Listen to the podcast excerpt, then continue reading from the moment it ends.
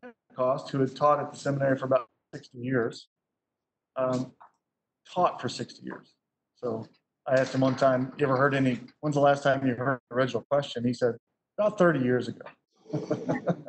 because the same questions get, get recycled. But he donated his library to us down in Houston. Uh, I was the, the dean down there. And, uh, and so while I was visiting up at the, the campus, I asked him, what are you using to study? I mean, you know, you don't have any commentaries, all your books are gone. And the only book that was on his shelf was the Bible. So, and he said, I've become a student of one book. I recommend you do the same. Funny story, we were just moved into my office. My son built his bookshelves, and, and I gave away about 30 boxes of books to a friend, but we had about 50 still to go. and so uh, we built, uh, we're moving all these boxes of books, and my son says, Yeah, student one book. Right. yeah. But, uh, uh, but anyway, so, so seminary students love to, to buy books and, and, uh, um, and so they perk up when I tell them, you know, one, someone will ask, do you, do you have any authors that you like or any, anyone you recommend? I say, yeah, there's one in particular who's, who's exceptionally good. Yeah. It's Paul. Okay. They, yeah, they're not excited about that. You know, they want they want somebody to tell them what the Bible says rather than to read the Bible, because they they think the Bible's hard to understand. Well, it is hard to understand if we read it the way we read it. It's exceedingly difficult to understand. Um, if you stop and ask, what does this actually mean? What's he actually saying? Rather than just skimming it and finding verses that you like that you can hang on your wall or put on a magnet or put on your refrigerator. But if you actually try to figure out what's he actually saying, uh, then you have to read it. I was talking to one of our other professors, and uh, I'm trying to think of a of the the, uh, the title, but we're going to do a journal article together um, to explain that when the Bible says we, it doesn't mean us. And when the Bible says y'all, it doesn't mean us. And the Bi- when the Bible says I, it's not you. And when the Bible says me, it's not you. And, the, and so, so we isn't us, y'all aren't us, I'm not us, you're not us. You know, when, when Paul says to Timothy, you, gives them imperative. That, that's not you.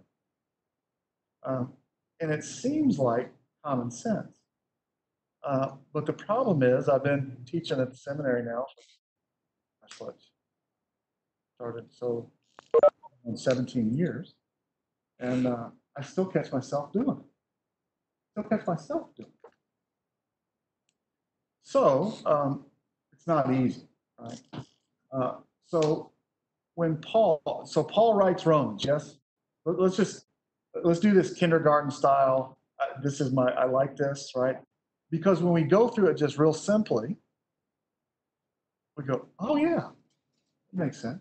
Paul writes Romans to the Romans. Romans. Good. We'll go slow. Are you a Roman?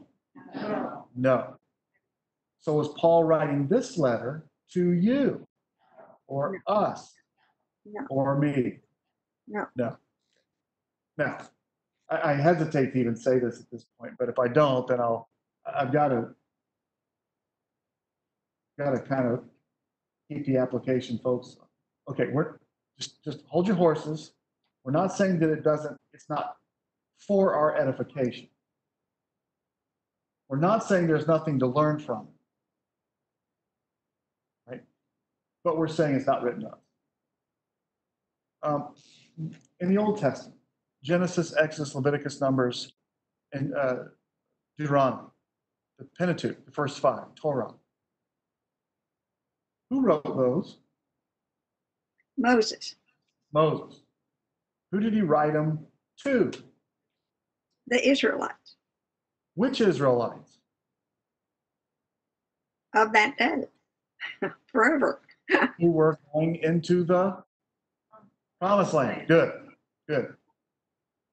Uh, and then we've got uh, Joshua and Judges and Ruth and Samuel and Kings. All of the Old Testament books.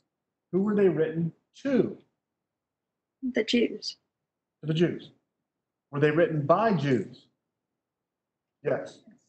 They were written by Israelites to the Israelites. Every book, even the books that were written about uh, Nineveh, for example, Nahum, were written to the Jews.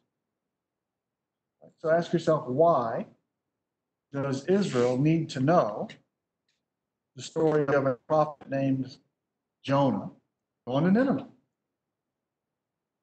Or Nahum's pronouncement of a future judgment coming upon a foreign nation. Does that make sense? Matthew and Mark, Luke, the, the, the let, us stick with the, the 12. The 12 disciples.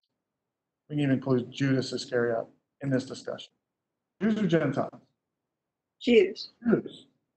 Then Judas gets himself removed from the 12 and he's replaced by Jew. Matthias, who was a Jew. Jew, good. Um, Paul was a Jew. James, Jew. Peter, Mhm. John. See, you see in the right. There's a pattern here. There is a question about whether Luke was a Gentile or a Jew. Could go either way. Um, even Luke writing to Theophilus. Are you with me?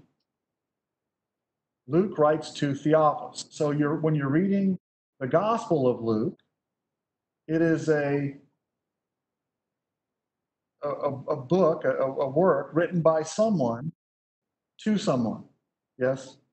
Mhm. Yes. What purpose? Set in chronological order. Uh, well, that's how, but that's not what the purpose is.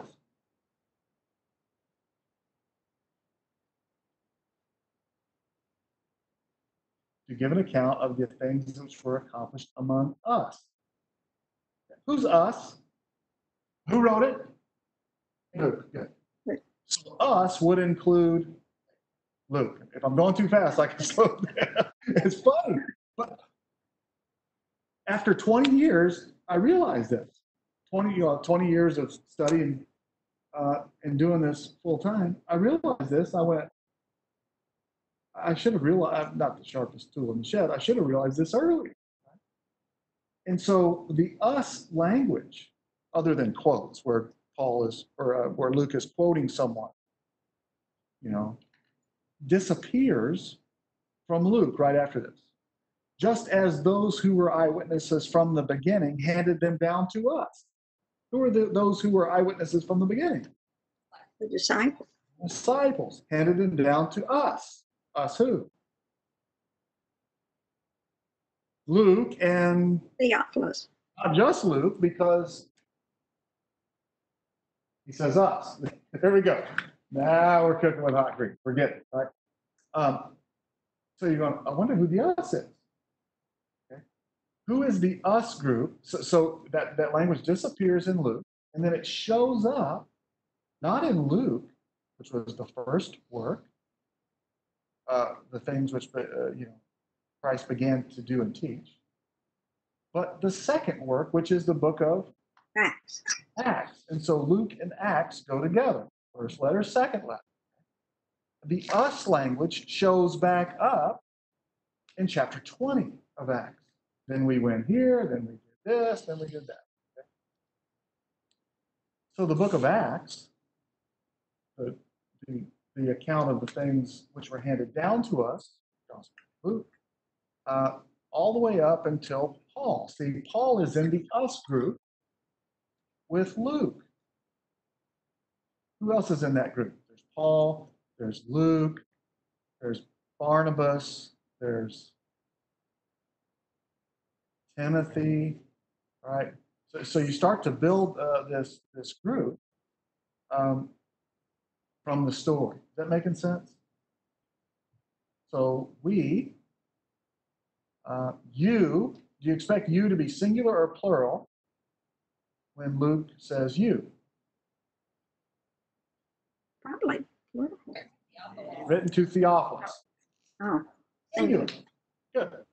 Uh, Paul writes to Timothy. Do you expect those those yous to be singular or plural?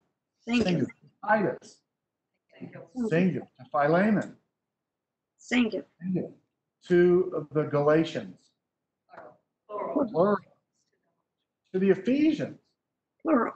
Plural. To the Corinthians. Plural. Plural.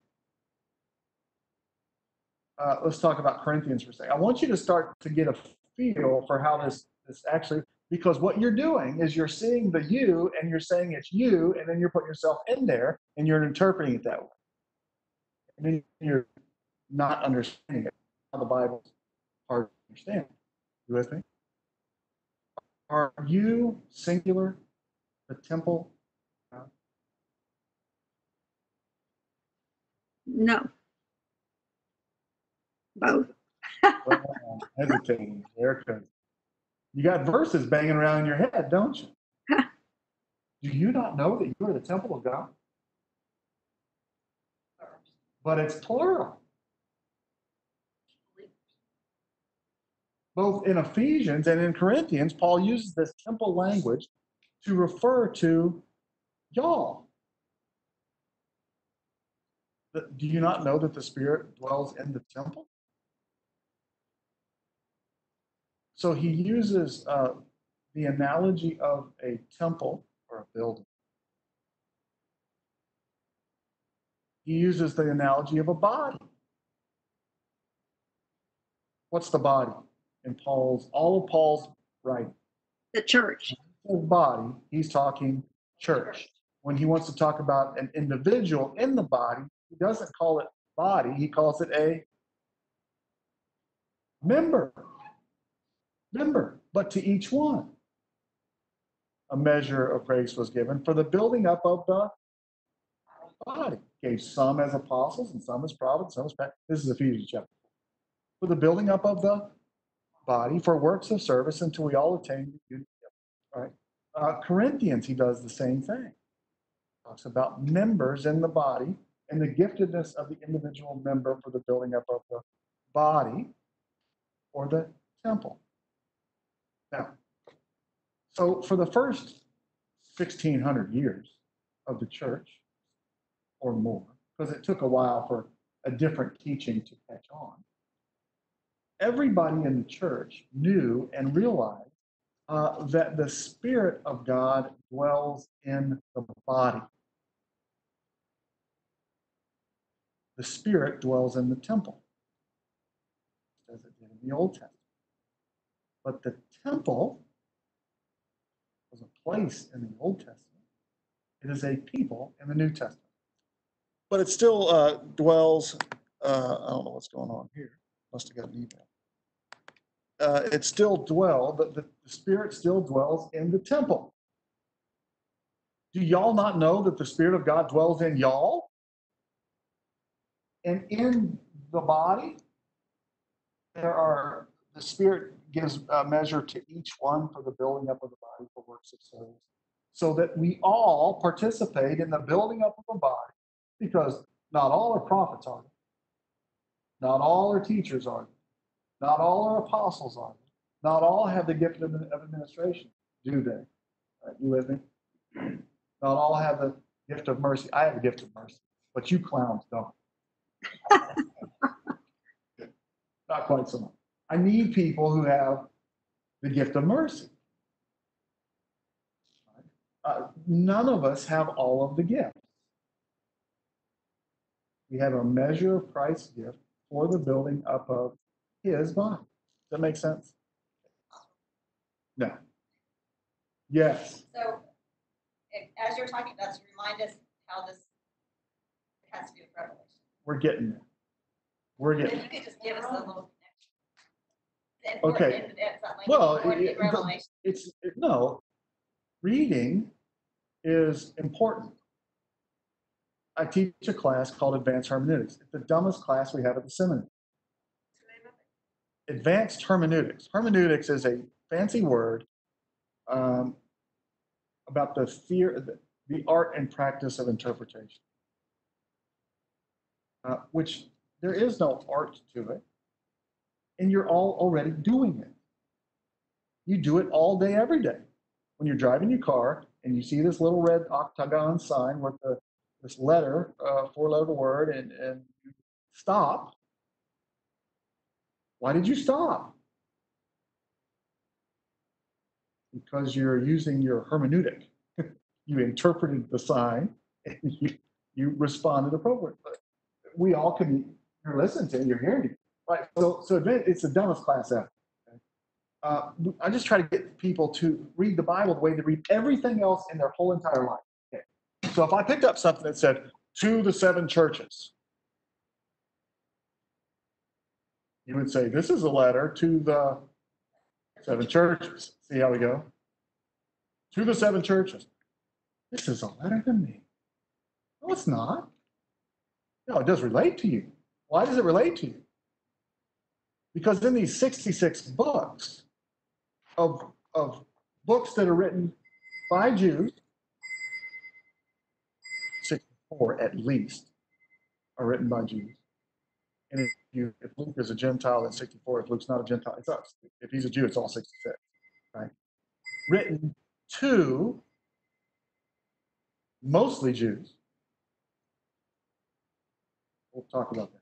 Talk about Paul's letters. Um, but those letters begin, uh, these, these works begin where? Where's the first book? The book of the Bible. Where's the first book begin? What's the setting in the first book? In the beginning. Good. And what's the setting in the end of the last book? Yeah. At the end. Okay, are we in the middle? Yes. Is this God controlling the beginning to the end? Don't you think it might be relevant to us to know what's going on here? Right? And the way we learn that is by reading what he wrote to them then and there so we can understand how it's going to go for us here and now. Does this make any sense? Turn to Romans chapter 1. Paul. All right, so let me put this up here for us. We're going to put, uh, uh, let me see if I can get this going.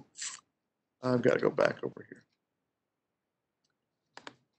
Okay, we need to do some screen sharing here. Shared screen. Are y'all seeing this? You're not seeing that. It's 11 o'clock. Technology is not my friend. Okay, here we go. All Yes. right, so let's go to Romans. Romans 1. Paul, a bondservant of Jesus Christ. I'd love to stop there and talk about that. Called as an apostle. Called. What does that mean? The Called. Bible never talks about anyone being called as a pastor. Do you know that? Was Paul called as an apostle? Yes. Talk. You have a story? Yeah. He was walking along this road going to and Damascus. light and To persecute. why do you persecute? Who do I? Yeah, call. Okay, so if you had a vision with light and voices, we might need to talk about your calling. Now, I say we might need to talk about. it. Why? Did Joseph Smith claim he had a calling? Oh, yeah. Muhammad claims he had a calling. So I don't particularly care about your experience of your calling unless the result of your calling, unless the words that you're proclaiming match the words of the Old Testament. This is going to be relevant for Paul. You with me? Uh, the other apostles, what, what is their appeal? When, when, when the apostles, uh, John, Peter, James, whoever, uh, what do they fall back on? when they say, Why should we listen to you? They were with Jesus. Number one, uh, we saw him, our hands handled him, we heard his words, the words which came from the Father through the Son. So we saw, we touched, we heard. Have you seen Jesus? No. Have you tou- touched Jesus? No. Have you heard him? Literally. No. I will heard a voice. My son works with some troubled kids. Um, teach counseling at the, the seminary. We have people hearing voices all the time. Um, is that what John means when he says we heard his voice? No. He talked, uh, we touched him. Doubting Thomas put his fingers in those holes, right? And then Jesus' response to him is, Because you have seen and you've touched, you believe. Blessed are those, and it's past tense, who did not see and believe. Did Isaiah see Jesus? He heard him. They longed to see his day. That sound familiar? But they never did. So Peter and James and John and the, and the, the, the 12 appeal to, we were with him on the holy mount. We were with him on the holy mount when the voice came from heaven saying, This is my son, my beloved son. Listen to him. And so we, this is in uh, Second Peter chapter 2. So we have the prophetic word made more sure in the chapter 1, which you would do well to uh, pay attention to. We have the prophetic word. What's, what's he talking about? We have the Old Testament prophetic word concerning Jesus made more sure because that which was foretold about his words and works, we witnessed. And then he left to go with the Father, and he left us in the world so that we can proclaim to you. Because if we don't proclaim to you, you got nothing. That makes sense? You can't tell me a single thing about Jesus. Nothing. Apart from the words of the apostles and prophets. Nothing. You say, what about Josephus? Yeah, well, most Josephus scholars think that, for those who, who know that there's a reference to, to, Jo- uh, to Christ in Josephus, Josephus scholars say it's probably a late addition. The church probably wrote that in there. Does that make Jesus less true? No. Uh, in other words, they heard his. Now, did Paul walk with Jesus? Not, not during Jesus' life. Right? Paul does say that he spends three years, uh, you know, training. Um, what's Paul's appeal that Jesus says to Christ? appeared to him. called as an apostle, set apart for the gospel of God. But Paul's appeal to the person and work of Jesus is always the Old Testament. Always. Now, um, is- is this making sense? Now, why was Paul uh, chosen? Called as apostle, set apart for the gospel of God, which he promised beforehand. Didn't he promise it beforehand? the gospel which he promised beforehand. What was promised beforehand? The gospel of God. When? By who? The prophets. By the prophets. Where? in the Bible. Holy Scriptures. So if I asked you, what's the gospel? Where would you turn? Isaiah 53. Isaiah 53. Isaiah Isaiah 53 is the, the suffering servant. Uh, is gospel used?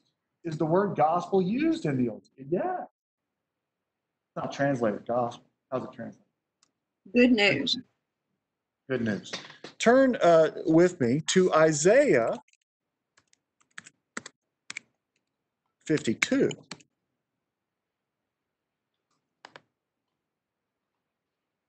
Isaiah 52.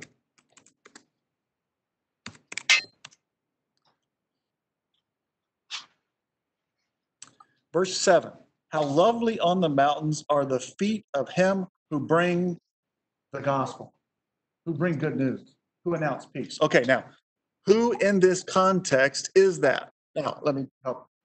In chapter 8 of Isaiah, uh, talking about the Christ, 818, the book of Hebrews, chapter 2, I think verse 13, quotes 818 of Isaiah, saying it refers to Christ.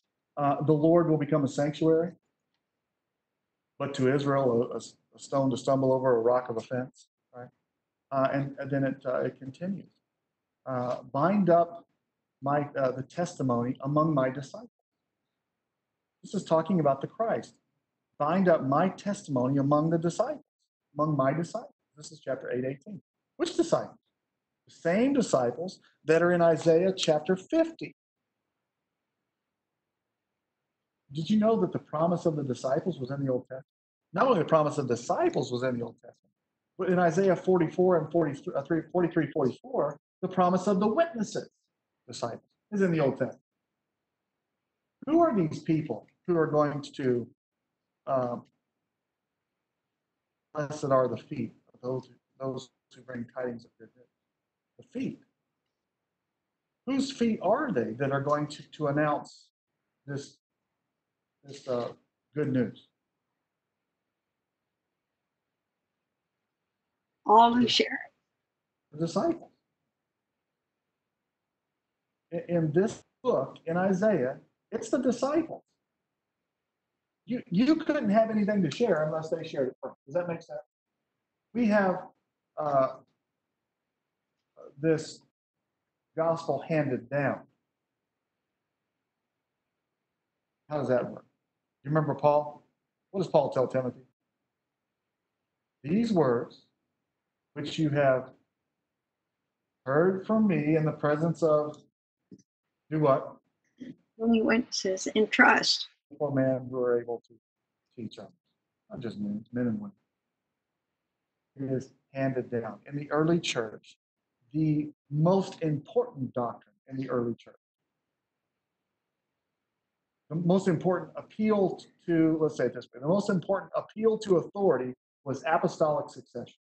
I was taught by Clement, who was taught by Paul. Faithful men taught faithful men taught faithful men. Uh, why was it men? Let's talk about that. Why was it faithful men? Uh, because the elder, elders, were men. And there was no copy of the Bible. You couldn't have your New Living Translation in the first century. You know, a loose translation. Like this Jesus is like awesome. You like rocks, man. It's a very loose translation. Um, so where did you have to go to read the scriptures? You had to go in the synagogue, and who was allowed in the synagogue? Only men. And who taught? They, they, and then what were these men supposed to go out and do? Teach. Who? To their families. Well, do you have any textual evidence of that? Uh, how many times in the Old Testament does it say fathers, teach your son? Mm. In Proverbs, the exhortation to this king is to listen to the teaching of his father and do not reject the exhortations. So the fathers and the mothers were to teach their children. So there were youth pastors in the Old Testament. You know that? They're just fathers and mothers. But they were to teach faithful men. You with me? Pass down, pass down. Okay. So uh, so here's the so awake. Now let's so say well, where do we go to, for the gospel? Here's the gospel, and it's not going to sound like what you think the gospel is. But we'll sort that out. This is important so that you know what Paul is teaching why he's teaching? And why the book of Revelation is necessary. Because you haven't received anything yet except a promise. Okay? Awake, awake, clothe yourself in strength, O Zion. O Zion, what is that? Jerusalem. Mount Zion. Clothe your uh, yourself in beautiful garments. O Jerusalem, the holy city. Now, at this time, Jerusalem was, only on the city, on the, on the hill. Okay. For the uncircumcised and the unclean will no longer come into you. Uh, we uh, went to Israel this year, and the uncircumcised and the unclean. well, uncircumcised. What's he talking about here? Uncircumcised and unclean. Non-Jew. no longer come into you. Hold your finger. Okay. Go to the end of the story. Turn to Revelation chapter 22. Okay. Now, this isn't where we go to get our, but let me just show you where this thing's headed. Um, it's talking about the New Jerusalem, new heavens, new earth, New Jerusalem, city coming down out of out of uh, heaven. Um, and, uh, and John describes the city, three gates on the north, three gates on the south, three on the east, three on the west, right? 12 foundation stones, and I'm in verse 14. And there were 12 names uh, on the foundation stones, and these were the 12 apostles of the Lamb. And the one who spoke with me had a measuring rod of uh, to measure the city and You had twenty-two uh, 20, I'm sorry, I'm 21, 21, 21. New heavens, new earth, 21. Did I say 22? Sorry. I don't remember this at all. Yeah. You must be reading in Greek because that's not what my chapter 22 says. I saw no temple in it, verse 22, 21, 22. The Lord uh, God Almighty and the Lamb are its temple, and the city has no need for the sun or the moon to shine upon it, for the glory of God will illuminate it, and its light, uh, its lamp is its light. And the nations will walk by this light, and the kings of the earth will bring their glory into it. And in daytime, for there shall never be any night, its gates shall never be closed.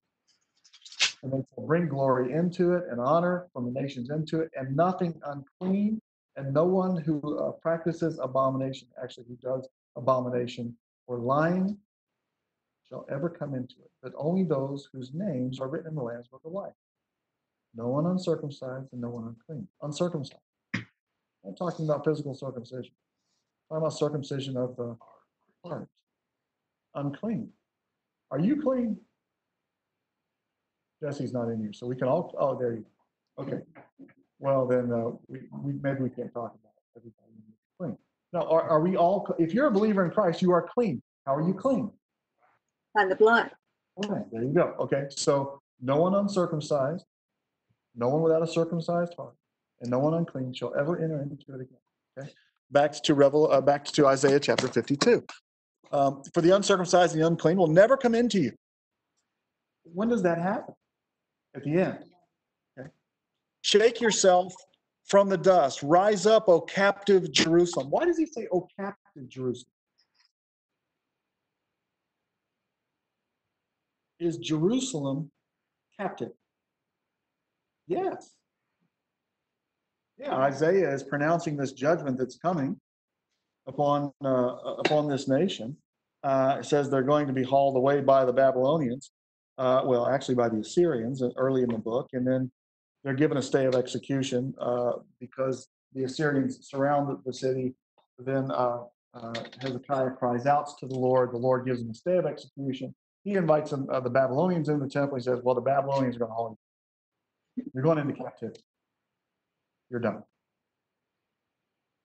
For 70 years, Jeremiah says, and then we'll learn later that it's much longer than that. So, O captive Jerusalem, loose yourself from the chains around your neck. Chains, chains around your neck. Uh, the chains, the yoke, used interchangeably. The yoke around your neck, the chains around your neck. What yoke? What chains? The Gentile nations, Deuteronomy chapter 28, Isaiah chapter 9, right? Uh, that Christ, this Christ is going to come and he's going to remove Gentile control from Israel. He's going to restore the kingdom to Israel.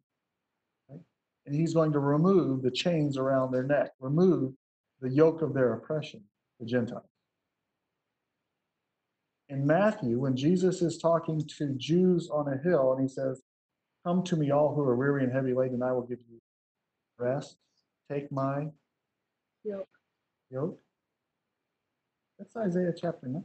That's Deuteronomy chapter 28. This chapter 26. and I will give you rest. This is a judgment upon Israel that they will have no resting place for the sole of their foot.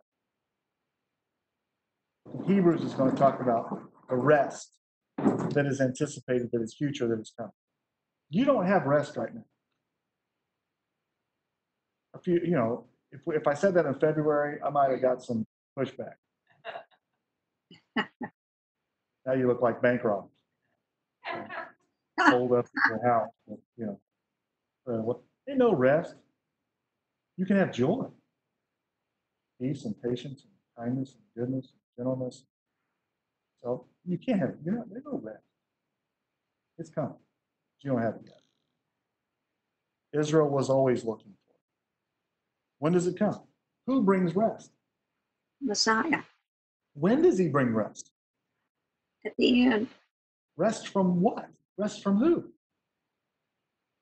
Yeah. So who's he got to wipe out? He's going to wipe out Satan. He's going to wipe out all of his sins. Then rest will come. Okay. For thus says the Lord, you were sold for nothing. You will be redeemed without money. What does that mean? None of this is Yiddish or hard to understand. If you read the first uh, 39 books, you know, or you read up at least to Isaiah, this would make perfect sense. You were sold for nothing. What does that mean? It means they were sold into captivity for nothing. And they'll be redeemed without money. What does that mean? How were they redeemed? They're not redeemed with money. Why were they sold into captivity? Disobedience. their rebellion against the Lord and the rejection of the Lord and the rejection of his Messiah. And so they're sold into captivity. They go and they worship foreign gods, gods of the Gentiles. They're going to be redeemed? Are they going to be bought back? Not with gold or not with silver, which is perishing. That sounds like First Peter. I wish Todd Cast was here. Todd's one of my students. He's he's, uh, he's out with the COVID. He had COVID. he's. Oh, he's preaching today. He's preaching with the COVID. Didn't he have COVID last week? Whatever. I can't keep track. Whatever. Yeah. Um, where was it? Oh, uh, but but Peter, uh, but Peter, uh, in uh, in First Peter talks about this. You were not redeemed with gold or silver, which perishes, but the thing which does not perish, which is what? Blood of Christ. Isaiah 53. That comes right after Isaiah 52. Two. Everybody, okay, good. Um, Christ dies uh, uh, for the sins of Israel. He was wounded for our iniquity. He was, uh, you know, he took all of his, uh, all of our iniquities, all of our sins upon him. Who's the our in this context? Israel. Israel. Israel. Now, you keep reading Isaiah 60 through 66. You keep reading. And, said, and you learned that it wasn't just for Israel, it was for the sins of the whole nation. Now, uh, Isaiah, Nation. sins of, uh, I'm sorry, the sins of the whole world. In Isaiah 49, this is one of the servant songs. Just, just listen, because it all, it all makes sense. In Isaiah 49, one of the servant songs, who was the suffering servant? Jesus. is the suffering servant? Is Jesus the only servant in Isaiah? No. Israel is called the servant as well. That's why when you talk to a Jew and you talk about servant in Isaiah, they'll say, yeah, it's Israel. Well, sometimes it is. But this is a servant song talking about the Christ, the servant who comes to rescue the servant so that the servant would proclaim the name of the servant to the Gentile. So the servant Christ comes to uh, rescue the servant Israel so that the servant Israel, Israel can proclaim the gospel to the Gentiles. All a Jew, Yes. all a member of the servant Israel, Yes. was redeemed by the servant Christ. Yes. And so God the Father, listen to this, made him who knew no sin, Jesus, to be sent on our behalf, Paul said, so that we may be the righteousness of God in him. And working together with him, we exhort you. Corinthians. Are Corinthians Jews or Gentiles? Gentiles. So in, in 2 Corinthians chapter 5, verse 20, you have two groups, we and y'all. All the way through Paul's writing. We, we, we, all the way home. Uh, we uh, have received uh, uh, grace and apostleship, he's going to say in Romans. We have this ministry. Uh, we are ambassadors of Christ. We do not lose heart. We are persecuted. We are arrested. We are beaten. We are afflicted. But it is for your benefit. Corinthians, you with me? We are afflicted in every way, but we do not lose heart. We're afflicted, it is for your comfort. And so in 520, two groups. 521, he made him who knew no sin to be sin on our behalf, so that we may be righteous God him. And working together with him, we exhort you not to take the uh, uh, grace of God in vain. And then he quotes Isaiah 49. Isn't that interesting? Because God rescued the servant, sent the servant to rescue the servant so that the servant could proclaim his goodness to the Gentiles. Was Paul called as an apostle, set apart for the gospel of God, which he promised beforehand uh, through the scriptures, through uh, I'm sorry, through the prophets in the scriptures concerning the Son who was uh,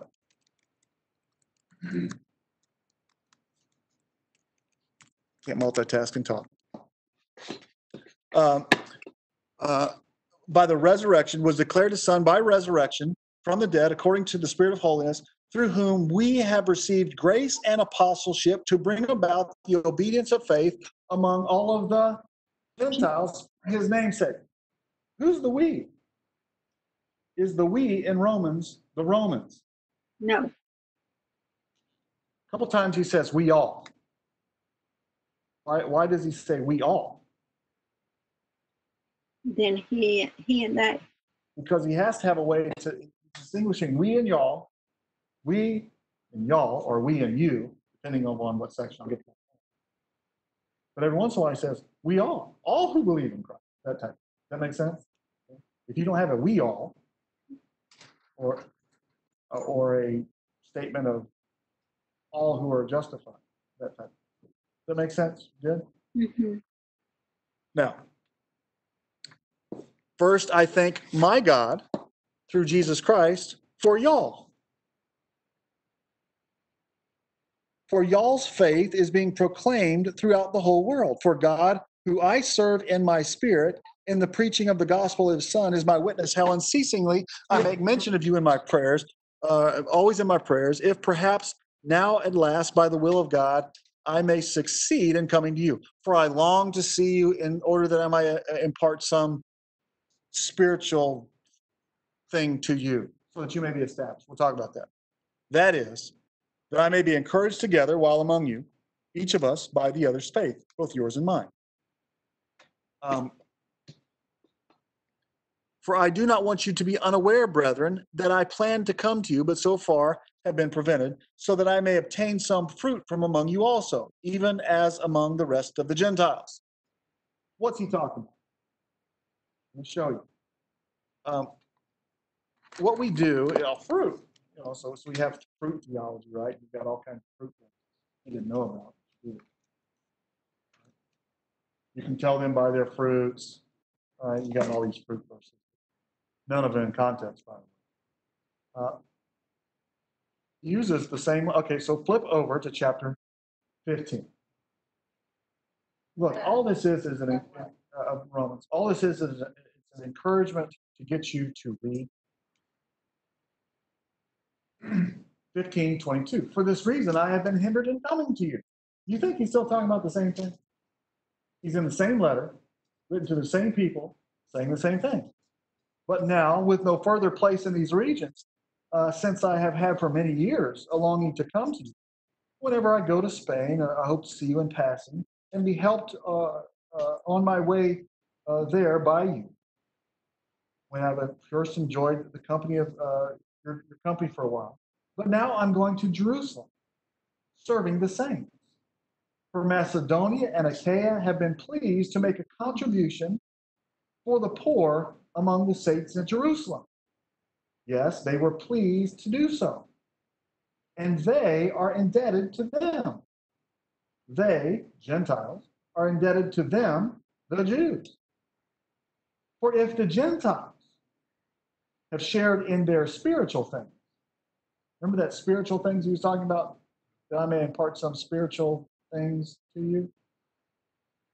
Still saying. Uh, so in other words, he's going to come and share the gospel with them clearly so that they get it. But before he comes, he's going to send a letter to write it so that they get it clearly. They are indebted to minister them in material things. Therefore, when I have finished this, and I put my seal on their fruit, on this fruit of theirs. What's the fruit? What's Paul doing? Save souls. Yeah, it's a, it's a, uh, no, fruit does not save souls. No? It's money. Oh, Yeah, this is what he's doing, and all he's going from. Uh, uh, turn over to Second Corinthians chapter five. So, so when you understand what Paul's doing here, sorry, not five, uh, chapter eight. Now, brethren, we make known to you the grace of God which was given in the churches of Macedonia. hmm, He's going from Macedonia to Achaia, and he's taking up a gathering to take it to the saints who are in person, the, the, the believers, the Jewish believers in Jerusalem who are being persecuted. So he's going to help them. Because if the Gentiles have benefited from the faith of the Jews in Jerusalem, spiritual things, they're indebted to them, then they should help them with physical things. So he's gathering fruit to take it to them so that he could encourage them. You with me? And so he's writing to the Corinthians. He's saying, Oh, by the way, let me tell you about these Macedonians. they didn't have anything. I mean, nothing. They couldn't wait to make a contribution to help the saints in Jerusalem. You be ready to do the same, he says. This is where they were setting it aside every week so that when he showed up, they'd be sure to have it so that they could, could help the saints who were They weren't taking a contribution every week to build a build, bigger building. Are you with me? Okay. All right. Back to Romans. Okay. So Paul. Uh, yeah, we can. So, uh, so, um, uh, stop. So, so Paul is writing to the Romans. Why is he writing and not coming? he's been prevented. Why is he, well, what's preventing Paul from?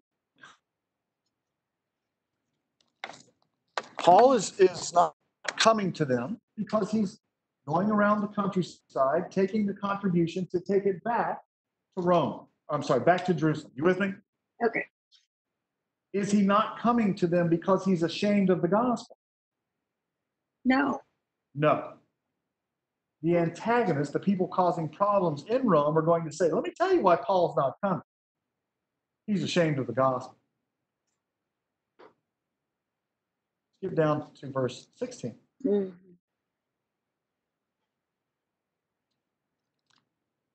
For I am not ashamed of the gospel. For it is the power of God unto salvation for all who believe. I say all rather than everyone, because the word it's pos, panta, it, pos is all. Okay. Um, the Jew first, and then the Gentile. Why the Jew first? Because Jesus said to go first. Who was the first to believe the gospel? The Jew.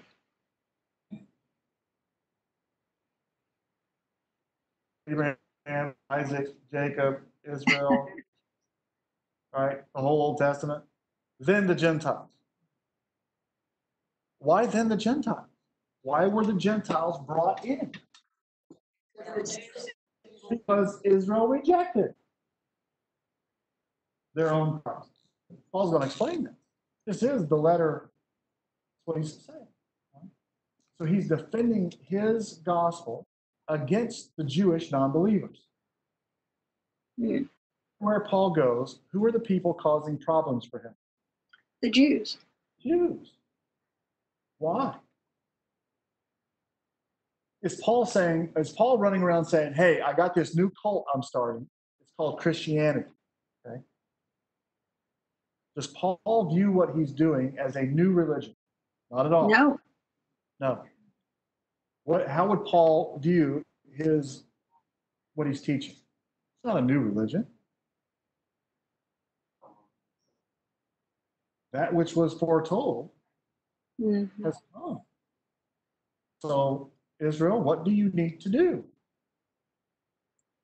Repent. Peter says to Israel, Repent. John the Baptist says to Israel, Repent. The Old Testament prophets say to Israel, Repent. Yeah, repent, repent. Uh, Jonah says, go on a mission trip, but everybody else says repent. No, no, no. Jonah says, repent. The book, of jo- the book of Jonah is written so that Israel would read it and repent. Because whenever Israel rejects the gospel, you know what happens? The man of the Lord goes over to the Gentiles. And you know what the Gentiles do? Elijah. Remember Jesus being questioned about this is it when they reject Jesus, Matthew chapter 11, Matthew chapter 12. He says, he says, Elijah, Elisha, Jonah. He gives them three examples. Queen of Sheba. Elijah. Why Elijah? There are many other widows in Israel. And Elijah didn't go to any of them. Went to a Gentile. There are people who are suffering from leprosy in Israel. And Elisha didn't go to any of them. Went to a Gentile. And the men of Nineveh repented at the preaching of Jonah. And something greater than Jonah is here. Hmm. Even the Queen of Sheba saw. So whenever Israel rejects, the gospel goes to the Gentiles. And they believe. Yes. Why do they believe? They don't even know why they believe. They don't have the first clue. Someone shared the gospel with you. Uh, you're a sinner. Uh, you're going to hell. Jesus died for your sins. And you went, okay, I believe. Now, could you explain it? Not really. What caused you to be convicted of your sin? Holy Spirit. What caused you to believe? Holy Spirit. What did you believe in? Jesus. Could you explain it all? Not much. I got students who've been in seminary for graduated from seminary. They still don't have a clue. Right? Um, Jesus Christ. Uh, I, I, hadn't, had a seminary student yet walk into that seminary and tell me what Christ meant. Not one. Anointed one. Okay. That's just the meaning of the word. But where does it come from? Title. Where is it? Old Testament. It's Old Testament. Son of God. So we have faith seeking understanding. And so what Paul is doing is he's explaining to the Gentiles the whole Old Testament. Let me walk you through this. And not only is he explaining it to the Gentiles, he's explaining it to the Jews who are saying that he doesn't get it. He says, wait a second. I'm not ashamed of the gospel. For is the power of God unto salvation for all who believe, the Jew first and the Gentile. For in it, right? Get to what he says there, one uh, cha- uh, chapter one, verse seventeen. For in it, in what? In the gospel, the righteousness of God is revealed from faith to faith. What does that mean?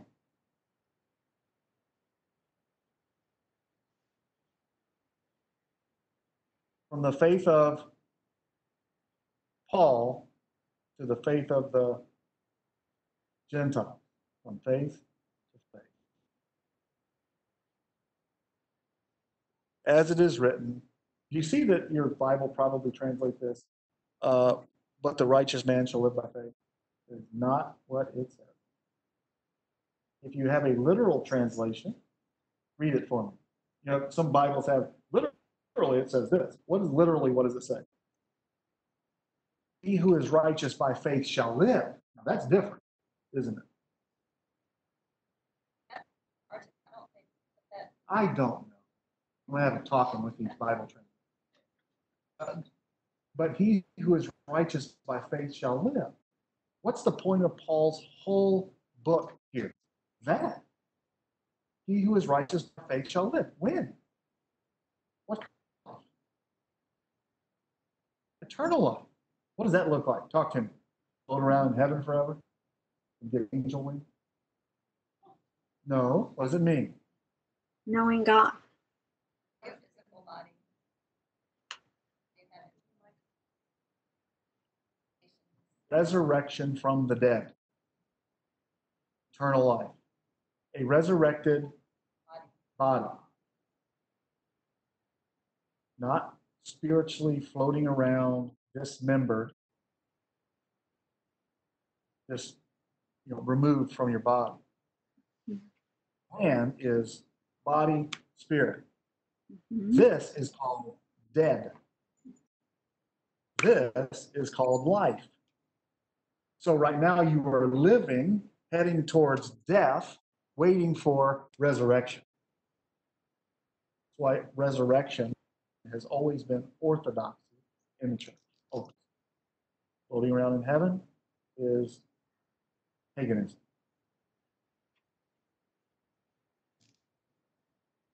Every uh, culture had a view of the afterlife, dismembered afterlife.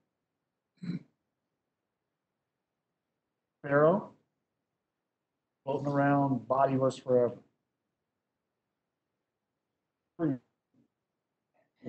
Christianity, resurrection from the dead, eternal life.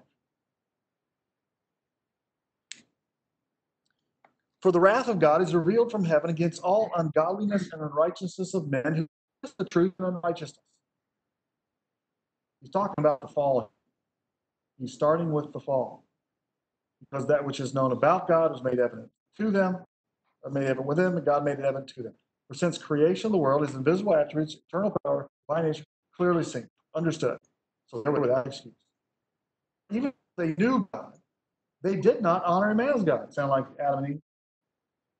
But exchanged, uh, but but uh, or give thanks, but uh, became futile in their expectations. Their foolish heart became darkened. Professing to be wise, wise, they became fools. Wise. You remember? Uh, this is Satan's enticement. Uh, she saw uh, the, the fruit, that it was good uh, for food, good to make one wise. The word there is Shaquille. It's easy to remember because Shaquille O'Neal, right? Uh, Shaquille. Claimed to have the wisdom of the God.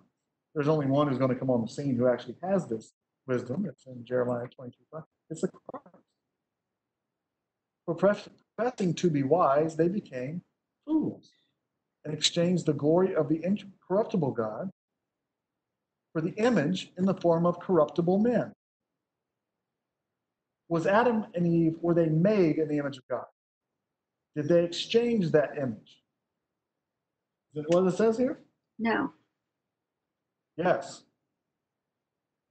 Exchange the glory of the corrupt, incorruptible God for the image of the form of corruptible men and birds. And Mm. they, if you track the word image throughout the Bible, it disappears after chapter 9. Chapter 9 of Genesis uh, says God created Adam in his image. Never used again throughout the rest of the Old Testament for any man. Used for idols. They worship uh, idols. Graven, what's the word? Images. Uh, the word in the Old Testament translates into Greek icon. Mm. There's no icons. There's false icons. The story is waiting for the true icon to appear. Guess when the icon language shows back up? Guess. Who would be an icon? Who's the icon of this thing? Jesus. Mm-hmm. He's the icon. And what's he doing? We know not yet what we will be, but when he appears, we shall fully know. Be right. I can't. Be restored, right? Through faith. With? Right? So he exchanged it. Why your sin nature is just replete and worthy of death. For this reason, God gave them over. Goes down through this whole thing. You, you know, and, and this is just the Old Testament in some. This is the human condition in some. You with me? Therefore,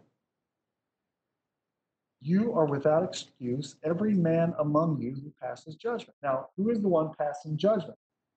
I don't want you to notice this you is not plural here. This you is singular.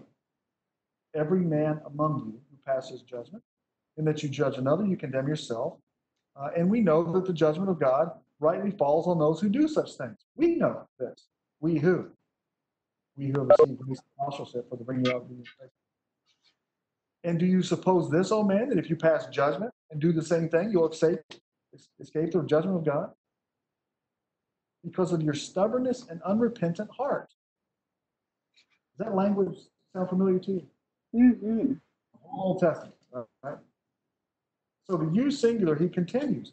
Uh, look at what he has, verse 17. But if you call yourself a Jew and you rely upon the law and you boast in God and you know his will and approve the things that are essential, being instructed out of the law, and are confident that you yourself are a guide to the blind and a light uh, to those in darkness, a corrector of the foolish, a teacher to the immature, having in the law the embodiment of knowledge and of truth, you therefore who teach another, do you not teach yourself?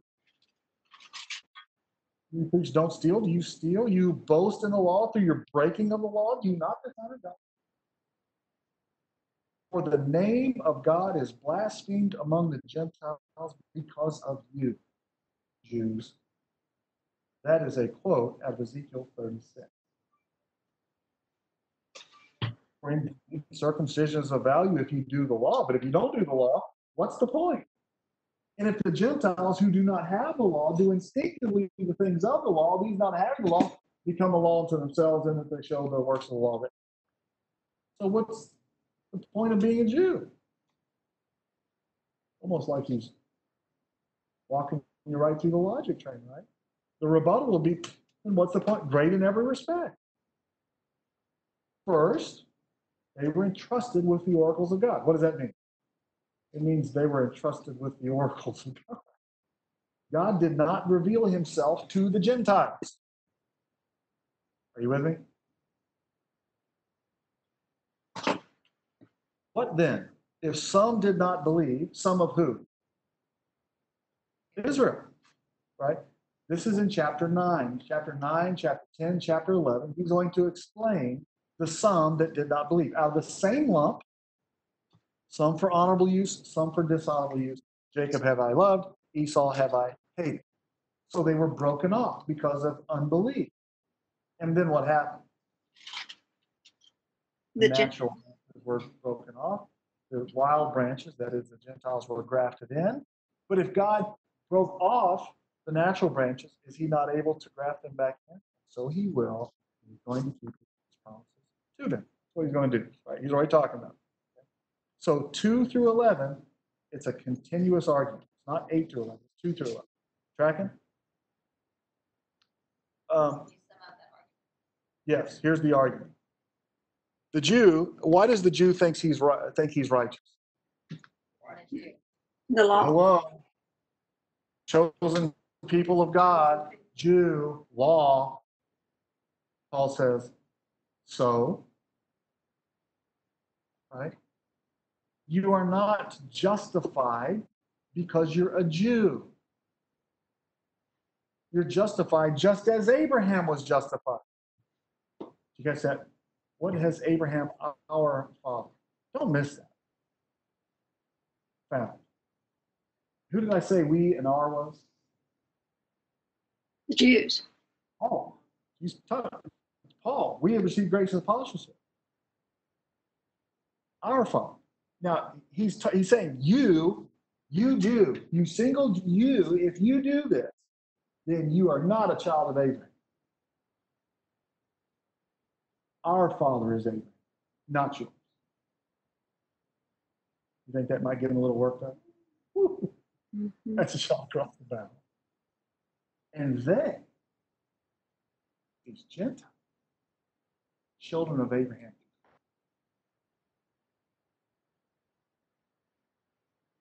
Our father Abraham has found that you're justified by faith, not by works of the law. Since by works of the law, so shall no one be justified. Same argument, same thing. And so he explains to them uh, that all are guilty. All are guilty. All in this book is who? Refers to who? For I'm not ashamed of the gospel, for it is the power of God unto salvation for all who believe, the Jew first and the Gentile. So when he says all are guilty, what's he saying? Both the Jews and the Gentiles are guilty. Uh, would the Jewish guy in this story, the antagonist, understand that the Jew, that the Gentiles were guilty? Of course. That's not point. That's a given. We knew that. They must have had mics in their day. And Klingler. they had Mike and Klinglers in their day, Gentiles uh, who were uncircumcised and unclean, and they said, whew, trouble. Uh, but what did he view of himself? Justified, righteous, chosen people, keep the law. If Mike or David looks to be justified, clean, uh, you know, we had to be circumcised and keep the law. Paul says, uh-uh, uh-uh. Abraham, our father, was justified before the law was ever given.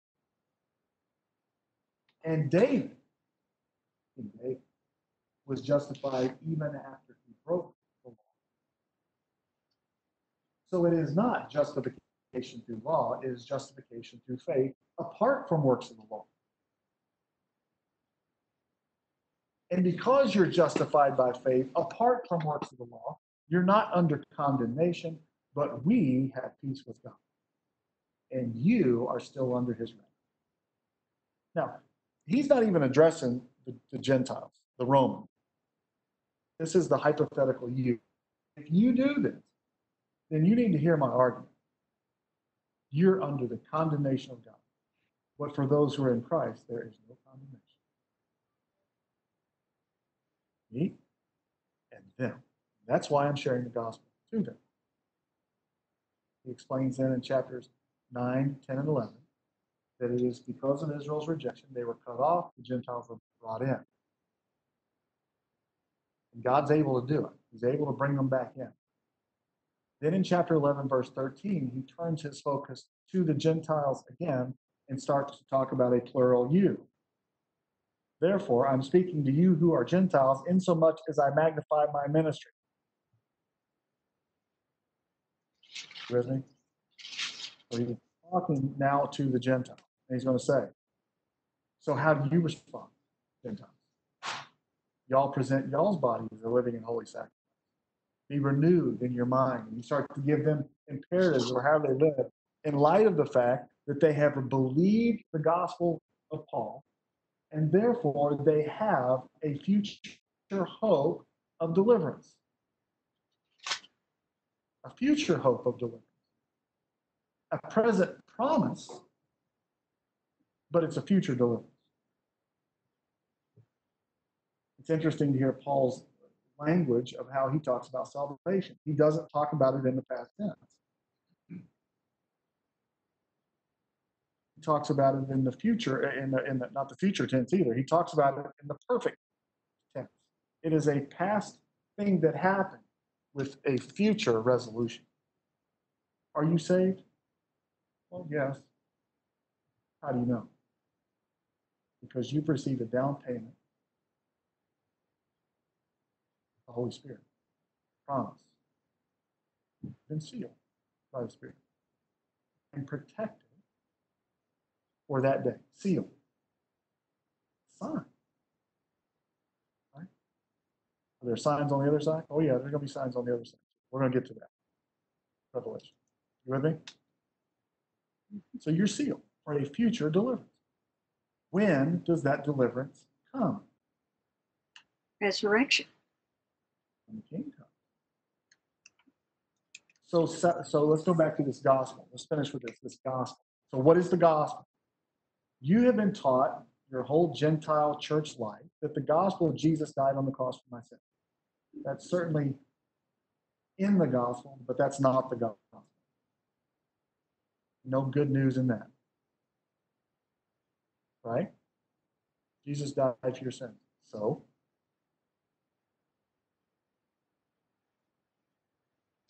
Mike, how's that going? Really not well. You getting older? Yeah, Yeah. Grumpier? really nice. I was waiting for something to be with me. Yeah. I'm getting grumpier, back. It's not, this is not going well. I heard you. Yeah. Kind of salty about it too. Yeah. Older, fatter, grayer, out of shape. I- I've got these things called what, some kind of bunion tailor. What, what's going on? I'm gonna ask Barb to be about Yeah. I'm positive. I am positive. I'm positive I got a bad attitude. um, you have a future hope, future self, future resurrection. But all who uh, desire to live godly in Christ Jesus will what? Suffer. Will be persecuted. So your hope is a future hope. It's a coming hope. It is a, a it was began with your salvation. Paul's going to say this introduction into the faith in which we now stand. That's how he phrased it. As we wait for the King. I consider the present suffering not worthy to be compared to the glory which is to be revealed. Coming. The redemption of the body, resurrection from the dead, eternal life. That's what we're looking. For. When no one unpure, impure, no one unclean, no one uncircumcised has any foot on this planet. None. No longer any suffering, no longer any tears, no longer any death, no longer any sorrow. It's all done. Now that's good. We're not there yet. We're the promise of. And so, if you were writing these letters, if you had this theology and you understood this, you were writing to believers in the first century, what was going on in the first century with believers? Or Persecution. 20th century to believers? What would you tell them to do? Endure. Fight the fight. Keep the faith. Run the race. Just as I did to Timothy. You think Paul would tell you the same thing? Oh, yeah. He might not tell you to preach the word because you might not be a preacher. But he would assure you uh, that everyone who faithfully is, who faithfully finishes, just as Paul did, will receive the crown of righteousness, which the righteous king will reward on that day. And not only to me, says, but all those who, what? Remember? Love his appearing. Loved his appearance. Loved his appearance. Why do you love his appearance? That's when you're going to have. Till then, buckle up. What are they going to do? They're going to try to kill you? Yep. Persecute you? Probably. Hate you?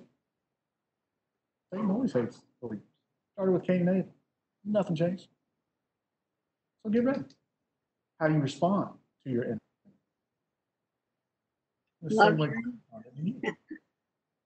While you were an enemy, Paul says, while we were enemies, Christ died for us. And then Christ died for us so that we can go tell others that Christ died for them. And we're we are the them. Does that make sense? So we do this. This isn't hard or complicated. But if we don't know the story, then we won't be able to make sense of the end. me? Making sense? Is this getting clear? Right? And so, does it apply to us? Oh, of course. Is it written to us? No. It, these, these books were not written by us. So you're not the author. You can't you put yourself in the I group or the we group. They weren't written to us because we're not Ephesians, Philippians, Colossians, Romans, Jews, Paul, Peter, or uh, I'm sorry, uh, Titus or Philemon or Timothy or Theophilus. Or we're not in the seven churches. But they were written for us, for our instruction. And they are just as applicable today as they have ever been. But we have to understand first so that we can apply. Right? That makes sense? Good? Tracking along? Next week. Okay, so if we're, if we feel like we're solid, next week, what I want to do is, I'm, I'm assuming that this raises questions uh, about verses or passages or whatever, okay? If it does, that's okay. Uh, Feel free to ask, so we can put those in context, we can help you. Once you start reading in context, all of these books are going to start to make a whole lot of sense. You're going, oh, wait, this actually, I can actually read. Uh, Then, uh, we're going to move into uh, the book of Revelation. The book of Revelation has a ton of imagery. All of the imagery in the New Testament comes from the Old Testament. Does that make sense? Okay. So if you have any questions in the Bible, English Bible, turn left. We're going to be at the very end of this story, and so if you have a question, you're going to have to turn left. How far left? I don't know. You turn left till you get to the beginning, and if you don't find the answer, then read slower. Sound out the big words. Remember what we said. It's not written to you, not written by you. Good? Okay, so so questions first next week, and then uh, we're going to jump into Revelation. One minute, quickly. Revelation. Uh, look at Revelation chapter one. Let me show you how this book divides. Okay, Revelation chapter one. Um, this is in uh, verse uh, 19. 119. John is instructed to write the things that you have seen and the things which are and the things which shall take place after these things. Okay? So, the things that he has seen, that's 1 through 18. The things which are, It's 12 o'clock. the letters to the seven churches, chapters 2 and 3. And the things which shall take place after these things. Look at chapter 4, verse 1. What does it say? After these things, I looked and behold, okay?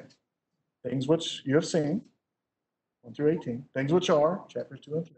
And things which shall take place after these things, all right? 4 through 22. Good? To close word of prayer. Lord, thanks for today. For our time together, um, for our church, I'll continue to pray for our pastor, our leadership, and for our testimony in the midst of a mess of a world, which will, will get worse. But Lord, encourage us uh, to remain faithful. Thank you for those who are online, those who are scattered today. Lift up Todd to you as he's preaching today. Lord, we thank you. Thank you. Give us the opportunity to study, come together as the body of Christ. And so for all this, we give you great thanks for your Son who loved us and laid down his life